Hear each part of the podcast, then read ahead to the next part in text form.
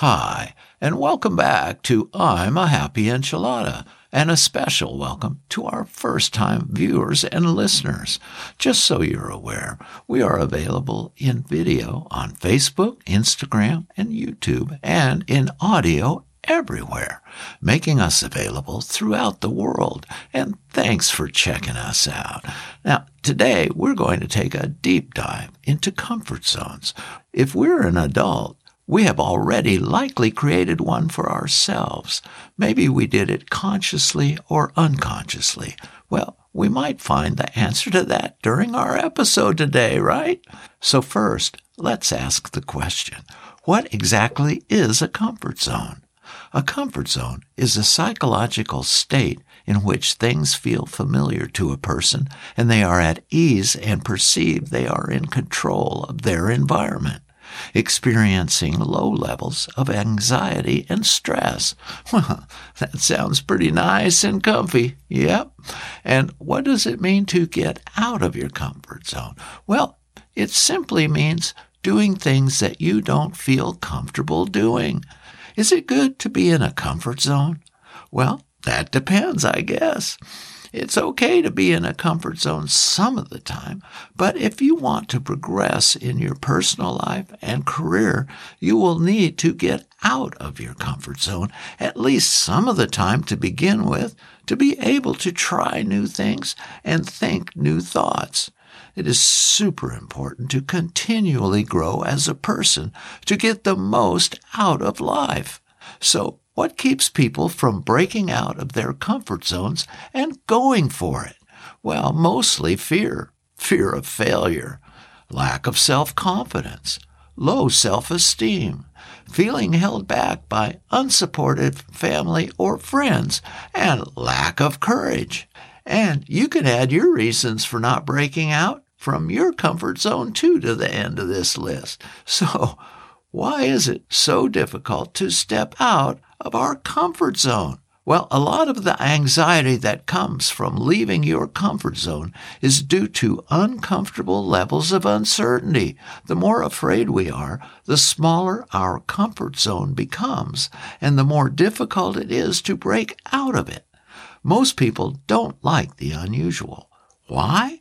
Because fear and uncertainty and the unknown take over in our minds. In trying new things, people are afraid of their actual beliefs clashing with the new or the unknown, putting them into uneasy situations and over things they have no control over. Well, I get that. I had a difficult time breaking out of my comfort zone for a long time.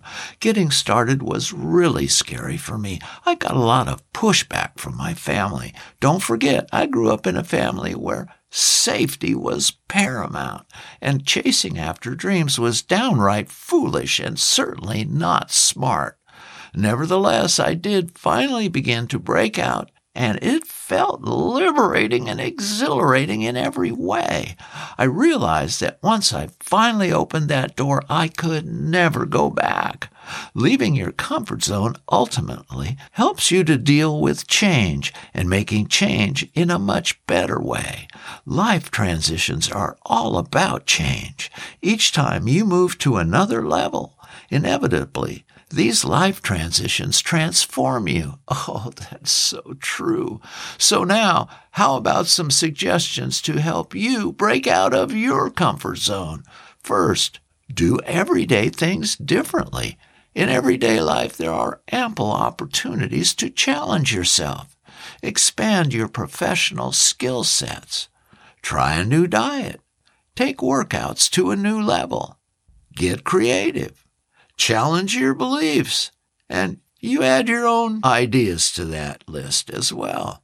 Well, that can get you started though. Start small and then add new things as your confidence in yourself begins to grow. No need to take on too much change right away and risk overwhelm, okay? And let me add these strategies anyone can use to comfort yourself when you're having a rough day. And hey, we all have those, right? Okay, here we go. Stretch your body.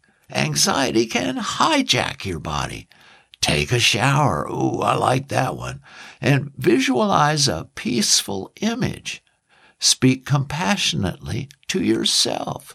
Reach out. Ground yourself. Listen to soothing music.